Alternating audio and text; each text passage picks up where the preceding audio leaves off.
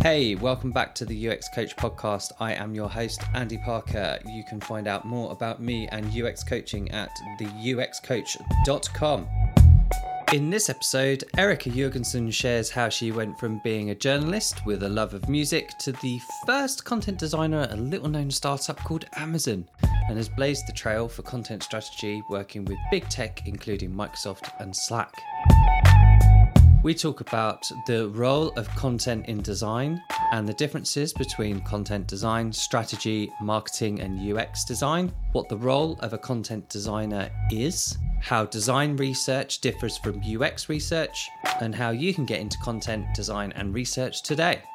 Let's kick off with a little potted history. Where exactly am I today? The, the question. Um, I started off hell bent on becoming a journalist. That was my dream. I did work at the Boston Globe newspaper um, when I was in college and the Hartford Courant in Connecticut, and then moved to Seattle and worked for the Seattle Times. But as everyone knows now, journalism is not always a, a way to make a living. And unfortunately, with all the layoffs and all that, um, I guess it's fortunate that I sort of tripped my way into a startup called Amazon that needed some someone to write a lot of book reviews for them. They needed someone to interview authors and write a whole lot of book reviews because the website was basically a blank slate. Got into e-commerce, dabbled a little bit in analytics. We didn't have much in the way of, you know, we didn't have Google Analytics or Adobe Analytics, nothing of the sort then, but got to do some interesting experimentation with the website to see what was resonating with customers the most. Had to convince publishers to allow us to reprint book chapters online. They didn't have that capability back then. This is, for those of you who are much younger than me, this is approximately 1997. So this is a long, time ago. Had a kid, took a little time off, and then I've worked at e commerce sites, including Expedia, Nordstrom.com, um, went back to Amazon for a little bit, and Rover. Uh, yeah, worked for a lot of different websites on their editorial or content teams. I also spent time at Premera Blue Cross, which is an insurance company. Was like um, health, the health field, like helping people be better, like be well, help change that whole website.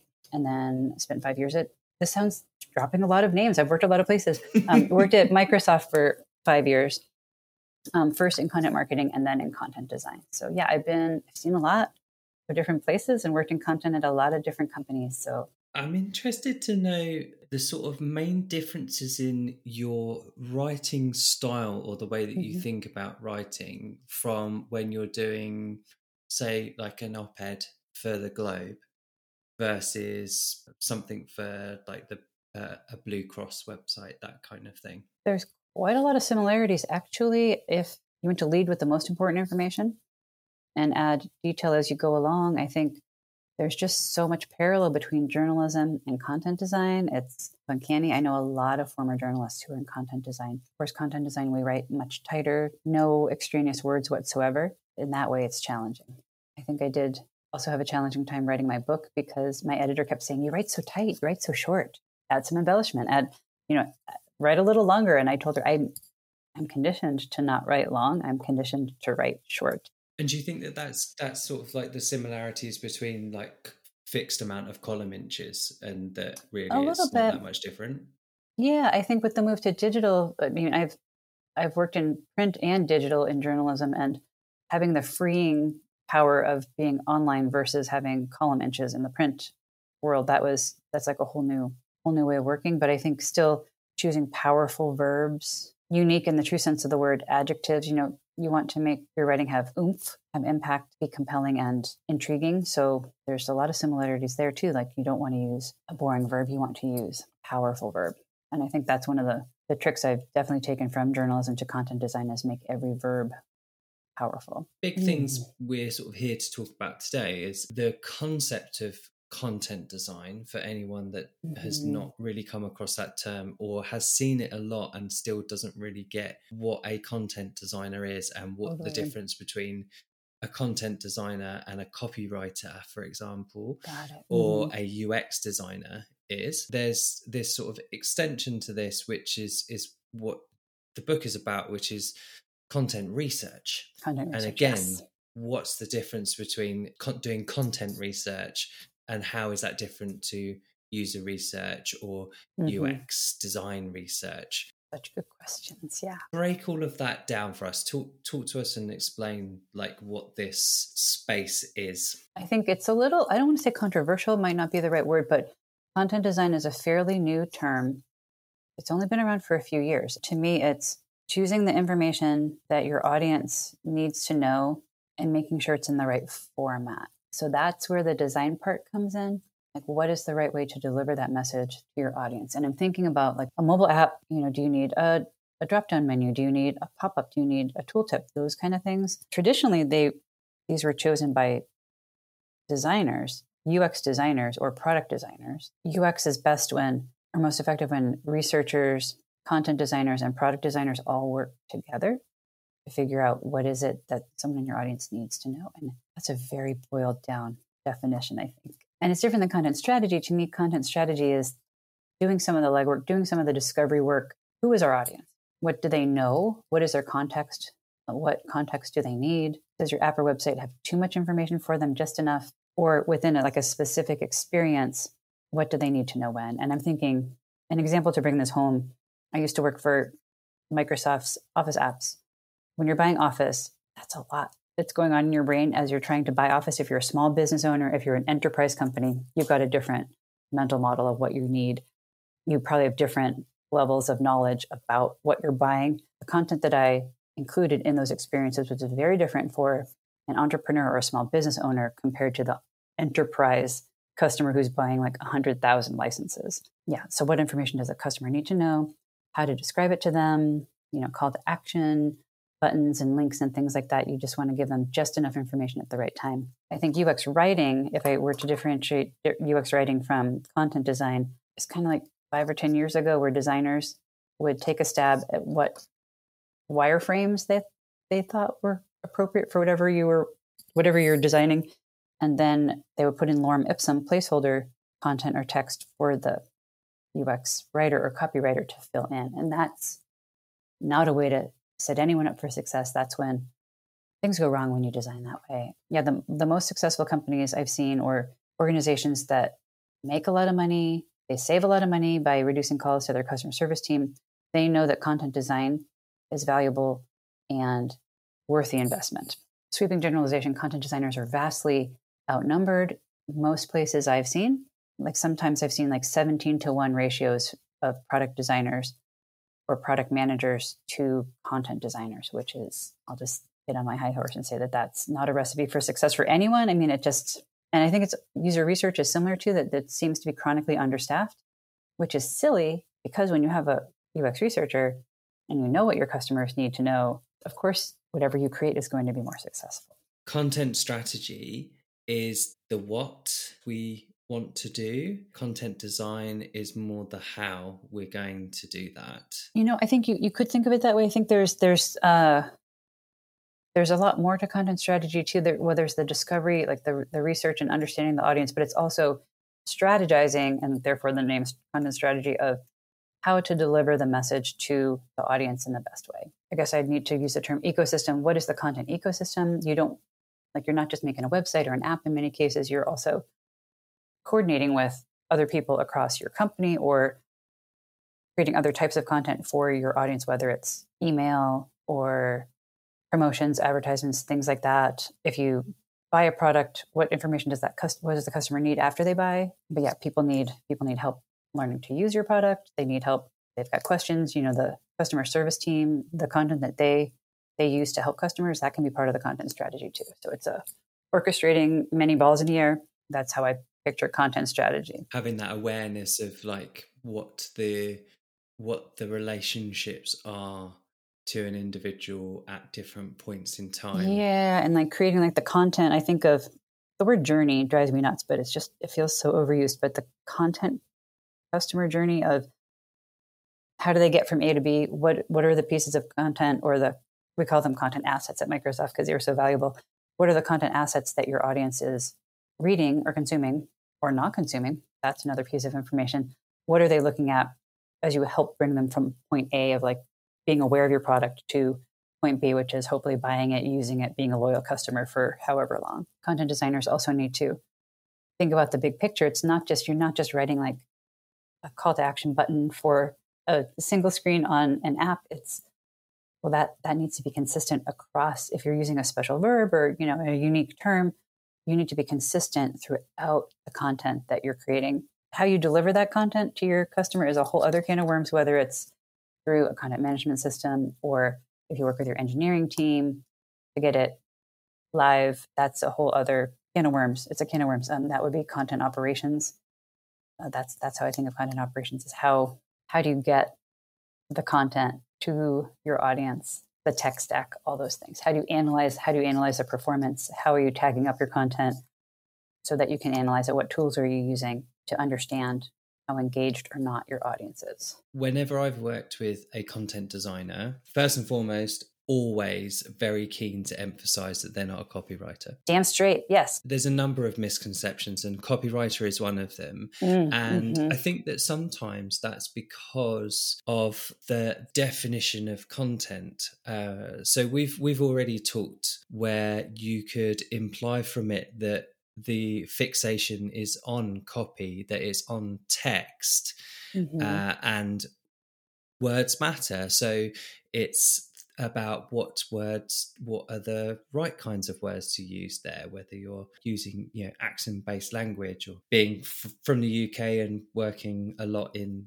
in the public sector. We have government digital service design principles which state that you should write to match the competency of a particular learning group so that it applies to everyone that kind of things mm-hmm. so let's expand that out. If we're thinking about what someone needs and the way in which that it needs to be delivered and then we are producing that how is that different to a copywriter? This might be just me but i find the word copy to be minimizing. That content is more broad and all encompassing the word text makes me bristle and the word the term string when people describe content in strings that's an engineering term. That's like a line of code. I i just that's i rant about this in my book. I really don't like it when people refer to content in terms of strings. So i think copy yeah. to get Where's back to your strings? question yeah it's like um and i will gently correct people if they do that. It's, it's very base isn't it? I will let them know it's offensive. It's kind of offensive. It's um it's not kind of it is. It, it's derogatory. It is it is not just kind of it is it is uh, is offensive but i think it's um content designers need to stand up for ourselves and make this known. Otherwise people will not know that it bothers us. So that's that's another topic for another day. But copywriting, I I think of like advertising copywriting. You're writing something very very pointed, very focused. Copywriting is not easy. Yeah, I don't know if I'm answering your question, but I think copywriting is more basic, whereas content has all those other elements plugged in like the analytics, the, the audience knowledge, the, the usability research. You can do the content research to inform your word choice, that kind of thing. It's it's very comprehensive in a way. I'm trying to, I'm, and there's there are many layers of it. I think a framework that I, I go back to time and time again is from Beth Dunn, D U N N, who used to be with HubSpot. She's known for her book um, Cultivating Content Design. She has a framework that I adore that talks about full stack content design.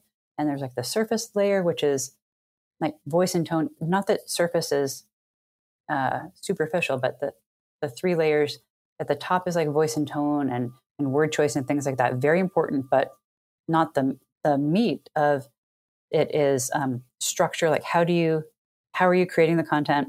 Other parts of it like accessibility, like important um, more important elements, and then at the bottom is um, the strategy of what on earth are you doing? Like how are you getting this content to your customer? All the other pieces that go with it, that, that orchestration, the the kind of the engineering, the operational elements of it that's really like that's a lot. So i think of her her full stack content design model as a great way of thinking of content and that's way more complicated than copy just the words. It's very much about understanding the material and, and I, I use that term in the same way as we uh, like in perhaps an industrial term. Uh, for some reason with this season of interviews i've gone back again to founding UX thinking of of architects. That's the scene that I'm seeing from what you're describing is that the content design itself is moving into that similar yeah. era of UX design of well, this is about that generalist uh, to an extent, like the T-shaped person that's got a good um, foundations in some core skill sets, and then maybe goes really deep into it. Yeah, yeah. I think um, I think you're hitting the nail on the head. Like the the skills involved in content design, there's just there's so many, and I think thinking back to the copywriter content design comparison, copywriter, you get a creator brief and then you go off on your own and you can do the writing and bring it back to your team and get some feedback. Content design, I'm continually partnering with engineers, with product managers um, to wrangle the constraints. Like, what are the constraints of the engineering teams, the staffing? Like, how many engineers are going to help me bring this experience to life? Understanding that that part of it is very complicated but very important. Like, I can't just determine that, oh, we're going to make an interactive experience that you know very flashy or you have to think about the load time you have to think about who's going to be using this we have to think about accessibility like how how are we going to make sure that screen readers people who are using screen readers can can consume the content there's so many elements to that it's a lot and it takes uh, it takes a village of people pm design content um, engineering to make that happen i think it's very much the the the way that uh, these these roles and responsibilities have evolved as well. I think mm-hmm. think you still quite easily will go and see a job ad for UX slash UI designer. Uh, I mean, I, I, actually saw one today, so th- that's definitely still out there, and that that demonstrates to me that if I see that, I will take the maturity level of that organization being in a very specific place. Absolutely. Yeah. Right now, we are either of the size or of the understanding that what we need is someone who's going to draw the thing. We've heard that you need user experience thinking behind that and not really sure what that yeah. means. Some of the things that you're describing, if I sort of look back on on my career, a lot of it to me sounds like the kind of activities that I would have engaged with um, as an information architect, which is yes. a role that just does not exist anymore. Like it just well, it should. Like where it should, shouldn't it? Well, I think of um, Lou Rosenfeld, who my publisher. Um, you know, information architecture is so important, and there's so much garbage information architecture out there. I think it's a uh, taken for granted. teams companies that succeed have information architects on their staff. It's this, I don't know, I, it's just so absurd how some of the most key roles in product experience they're they're taken for granted and understaffed. It's backwards and wacky. I hope in ten years things will be different. Yeah, a, a true talented information architect, they are often, you know, they might have a library science degree to think in the way that they do. It's they're brilliant. They're brilliant. And some of my favorite coworkers throughout my career have been information architects because they're just brilliant. When Amazon was young, you know, we sold only books and then we were adding product line after product line. Within those, so many different flavors of products and categories and things like that just makes, makes my head explode and how they interact. And the tagging required to make all of it work is mind bending. What a weird world. What a weird world we live in where, yeah, like these key roles that are so important to the end experience that can help companies succeed. Like I just see like there's so many engineers, so many product managers, valuable, valuable roles, but the ratios of people in those roles compared to content design and UX research is just hard to hard to comprehend sometimes. Let's move on to your book then. Yeah, the, the book was um, it stemmed from a desire to bring more respect to the content design practice to the field and so it's therefore a little rabble rousy. I get on a high horse in parts of it where, you know, one part in particular, I talk about A B experimentation, which is so popular. So many companies, especially startups, because they're trying to get investment. Oh, the startup with 20,000 views that they can actually use for it. Well, yeah. yeah. I mean, I think people love A B experimentation because it gets you data, and that data is usually statistically significant. But people like to go around talking about stat sig like it's the best thing in the world when it is time consuming, when it takes up resources, when it requires coordination across so many teams, uh, depending on how you able to launch your AB experiments or ABCDE multivariate experiments, that experiment and you're introducing risk by showing your customers content that is not proven, I'd say content research can obviate the need for AB experimentation or replace it entirely. You don't always get the statistical significance, but if you launch content that you are you have vetted with your current customers or a proxy audience to your customers or audience and know confidently, hey, most people like this or a lot of people don't like that. That's powerful information that you can run with. A lot of C suite executives like to talk about velocity. Well, content research enables velocity. That's one of the many reasons why I think it's smart to do and powerful and brings more attention to the content team because most of the time, you know, if, if we're if we're landing the words that are resonating with the audience and then we make those we make them go live, we publish them on our app or website or whatever kind of content you have, and then you see in your analytics that the engagement improves, that's it's just magical. A lot of design decisions can be tested, but to me, like the most powerful, transformative customer experiences I've seen are based on the words. It's not the design. It's not the color of an icon or the color of a content or a color of a CTA call to action button. It's the words, the words that are clear, just enough information to help build confidence. That drives engagement and that leads to revenue, that leads to business success, that leads to fewer calls to your customer service team. And those are, that's like dollar bill signs right there. What I really like about the approach that you've taken with it, uh, like a lot of the books that are coming out through Rosenfeld at the moment, is that it's not just a big like thesis on a topic. There's there's some there's some really great points like counterpoints like the one on A/B testing. I greatly enjoyed that. I, I I hate anyone that wants me to do A/B testing. I will probably not be friends with for very oh, long. Oh, really?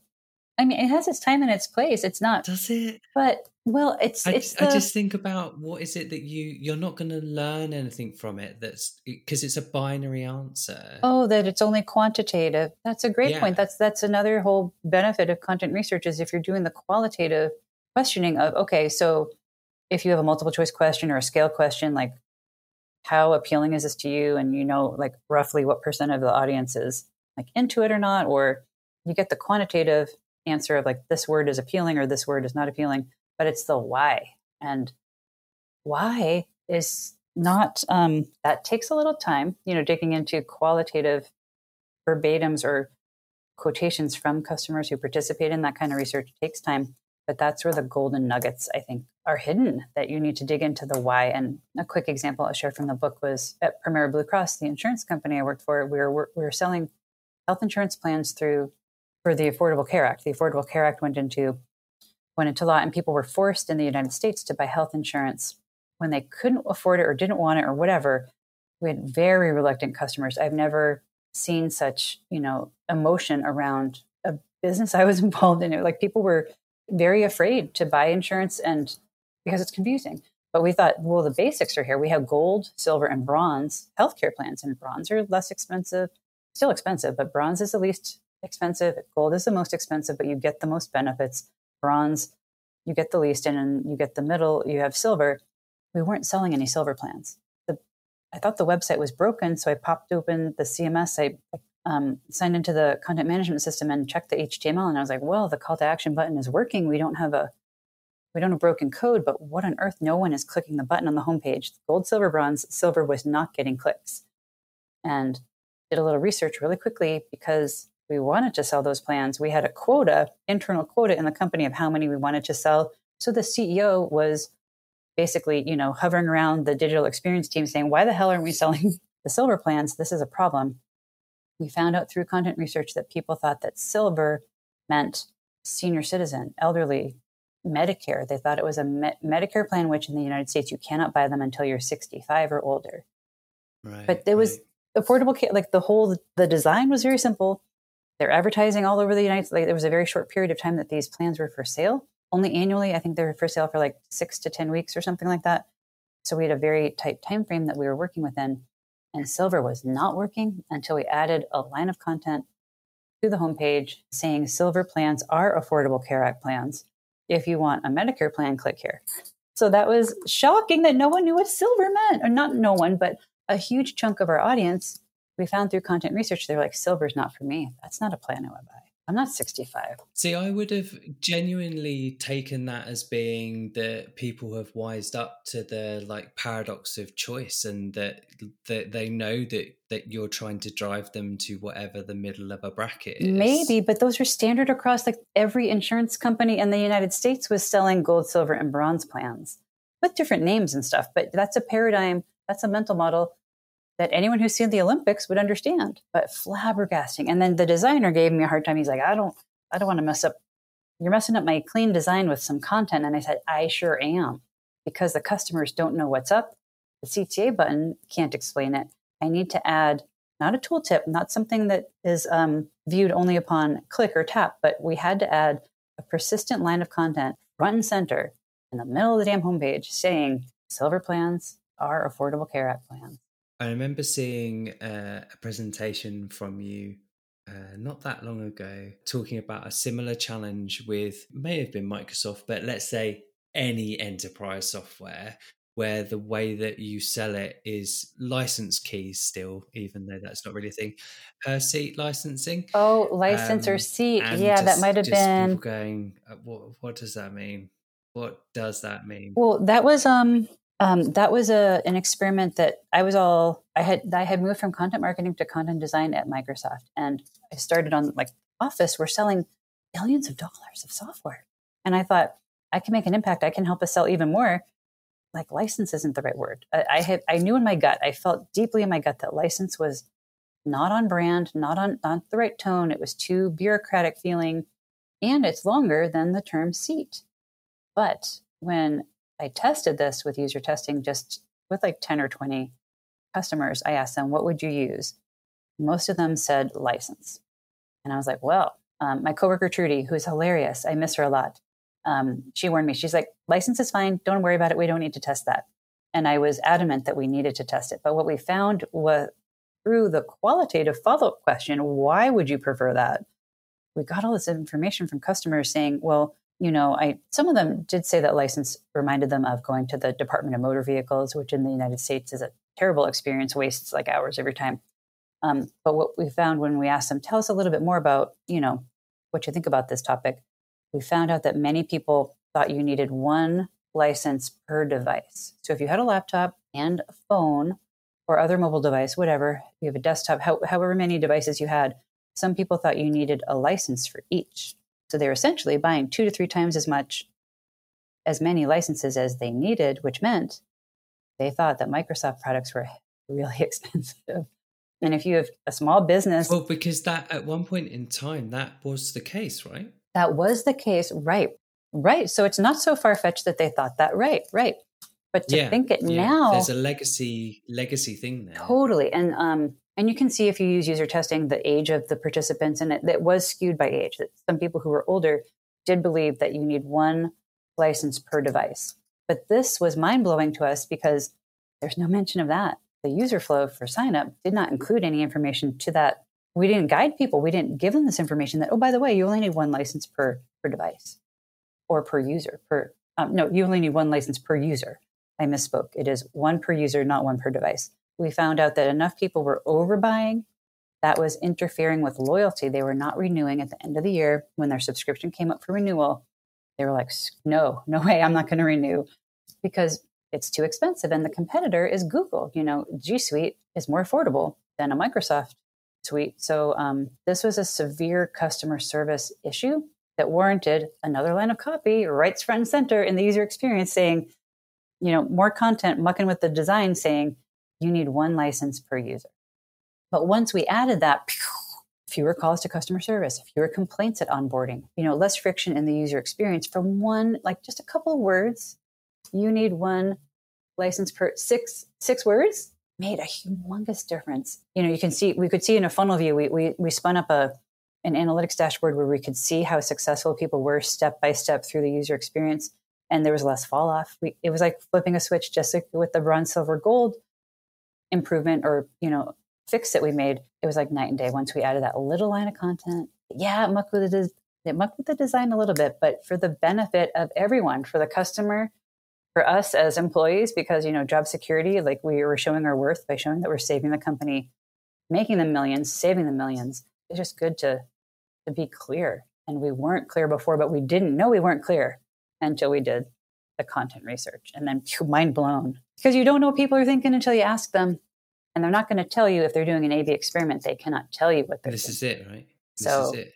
content research for the win. Yeah, it's um it's not statistically significant. You can't walk down the hallway and be like, I'm getting to stat sig. Like you don't need to get to stat sig. You're gonna get qualitative information that could be vastly more valuable to your company, whether it's a startup or a multinational Yeah. enterprise.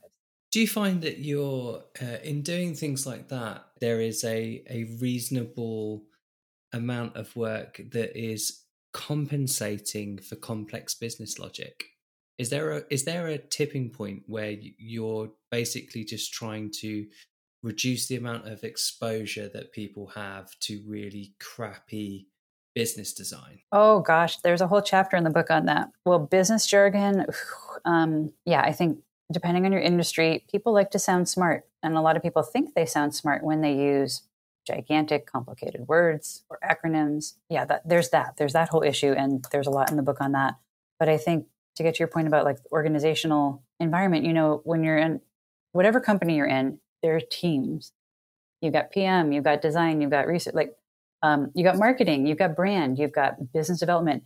All of these silos are often brought into alignment, or how do I say this? Um, content research can smooth the frosting, as it were, of the bumps and like the, the cracks in the silos of our organizational structures. So, this is a role that I think content people who work in content naturally kind of function as like the glue that holds the company together. Really, maybe we shouldn't. Maybe that's too much of a weight on our shoulders, but when you have a PM, product manager who thinks like a PM and talks like a PM and has an MBA and like their jargon to them is a way of being almost. Um, and then you got marketers who talk their own language and they want to shove every feature that's in a product onto the app or website, getting them all, getting all these different roles um, to the point of simplicity often is the role of content, for better or for worse. I think to bring up the Microsoft example again, selling Office, people came to our checkout flow from very complicated marketing landing page that had so many bullet points and so many icons that if I were an entrepreneur, like used to using, I don't know, Google Docs and came to that landing page and I was like, I don't even know what this icon, like they don't know what the PowerPoint icon looks like. They don't know what the Excel icon is for. Like there's, there's so much complexity that we take for granted when we work in business, when we're steeped in our products and features. We don't think like our customers. Content research kind of pulls back the curtain and helps us remember we are not our cust- we are not our customer. We talk jargon. We're biased. It kind of blows our biases out of the Mm. water. And it's very valuable for that reason. Like people are like, we need we need the colorful icons here. And I'm like, no, we need to tell people it includes spreadsheets and it includes, you know, presentation software. We don't need to tell them about PowerPoint and Excel when people don't know what PowerPoint and Excel are. Or we assume they do because we work at Microsoft. Like, no, no, no, no, no. You have to know what your customer knows. And content research can often help you understand that very distinctly, very vividly, and learn how people are struggling to use your, your app or your website because you're not being clear. It brings you down to earth. the future. So, people who are coming out of school right now, we've started off as one thing, and then things have emerged, and we've moved into these other spaces, and we've been involved in kind of their evolution and, and helping define them. Now they're Mhm. defined, they're there. So, there is potential for someone to start at this point. I'm interested to hear what you think they can be doing to move into it. Yeah, but I think it's hard to, and I've I've seen this when I've been looking to hire interns or entry level. It's really hard to work in an entry level role in content design because it is such a complex field, and that is a challenge that I was just talking with Kristina Halvorson and a group of content designers about this. Like, how do we help people get into the field? We want more people. We don't want to have 17 to 1 ratios. We want more people to work in content design, but it is not an easy field to break into. UX in particular isn't an easy field to break into, but I think there's a distinct gaping lack in educational programs for content design. There are some certificate programs, like legit certificate certificate programs, like through the School of Visual Concepts here in Seattle. Their website is UX.com um, and UX Content Collective. I think theirs is decent too, but there's you can't get a bachelor's degree, you can't get an undergraduate degree in content design, but you should. And this is that's like my next that's my next passion project. I think is helping universities, including the University of Washington, support people in getting into content design. You can become a product manager, you can get a degree in product management, you can get a degree in product design, but you can't yet, yet get a degree in content design. And that is a challenge. That is something that needs to change. And I plan on helping with that. I think the, the HCDE, the Human Computer Design and Engineering program at the University of Washington, is so so well um, well known globally. Part of the information school, um, hugely respected. They need a content design program, and I'm not saying I'm going to become a professor as my next job, but maybe because it's a good thing. I think teaching teaching as a side hustle while working in UX is draining. I've done that. I taught at the University of Washington. I taught a web analytics course while working full time, and that is hard. But we need more content designers, more people in content to mentor and to think about that gap in education. Like the boot camps, the predatory boot camps are a dime a dozen, they're everywhere. I have seen way too many portfolios from people who've been in those boot camps that aren't teaching them, aren't preparing them to work in this multifaceted, fascinating field. Maybe there's a there's a book in that. Maybe um, I can't write another book anytime soon, but I'm half joking. It's a it's a thing. It's a thing. There's we need people should be able to um, and not necessarily get a university degree, but we need to help people move into the field and thrive in the field and not struggle so much because the day to day is just um, it's challenging enough. We need to help people create like join at the entry level, succeed in all stages, and we need more senior roles. There's a big gap. I was working on this at Microsoft of principal, um, even um, you know senior director roles in content design are hard to come by, and I think we should have chief content officers. We shouldn't just have chief information officers. There's a gap at both ends of the career spectrum, and that needs to change. What would you suggest for places perhaps to, to start looking to be able to get some inspiration to start doing some of this a little bit undercover. So introducing that, you know, undercover UX, guerrilla UX style approach to surfacing this need in in your company at the moment or where you're trying to get well, to? Well, I think the most effective way I found has been to deeply partner with engineering. When I sit down with an engineer, we dig into the code, we're updating content in the code, and they see the complexity of what I'm doing. I know HTML, I know SQL. When engineers understand the depth and breadth of content work that content designers do, they go, whoa, they just don't get enough exposure to it. And I think that is gold because engineering is often the most expensive role in the product um, product experience field. If engineers have to do rework because the content needs to be touched again or the design needs to be touched again like it just everything falls apart and you're like everything just goes into shambles but when the light bulb goes off over an engineer's mind and you know head when i see the light sparkle in their eye when we're either on a call or working in person together they go oh my gosh your job is complicated i go yes you are you are correct you are very correct your job is too our jobs are all complex there's a misconception that because we're working with words predominantly the content design is basic or simple or easy if engineers or PMs want to instigate content research, I welcome it. I think that's that's great. And um, we often like kind of throw content design or product design over the fence to engineering or to tech and hope it gets built correctly. That's a wacky way of, of working, and I think um, not ideal at all. When content and engineer and engineering can partner up, that's where the magic happens. Thanks for listening. I hope you have found something interesting in the conversation that you have heard today. And if you have, please let me know by sending an email to email at theuxcoach.com. I will be back soon with more conversations with fantastic people from all over the globe. And if you would like to share your story, your experiences of developing your career within digital design, user research, anything that involves digital services, then please do get in touch. I want this to be a space for you to be able to share what you have learned and help others. Whilst you wait for another episode to drop, you can go to theuxcoach.com, sign up to the newsletter. I promise I will not send you anything unless I think it is really useful. See you soon.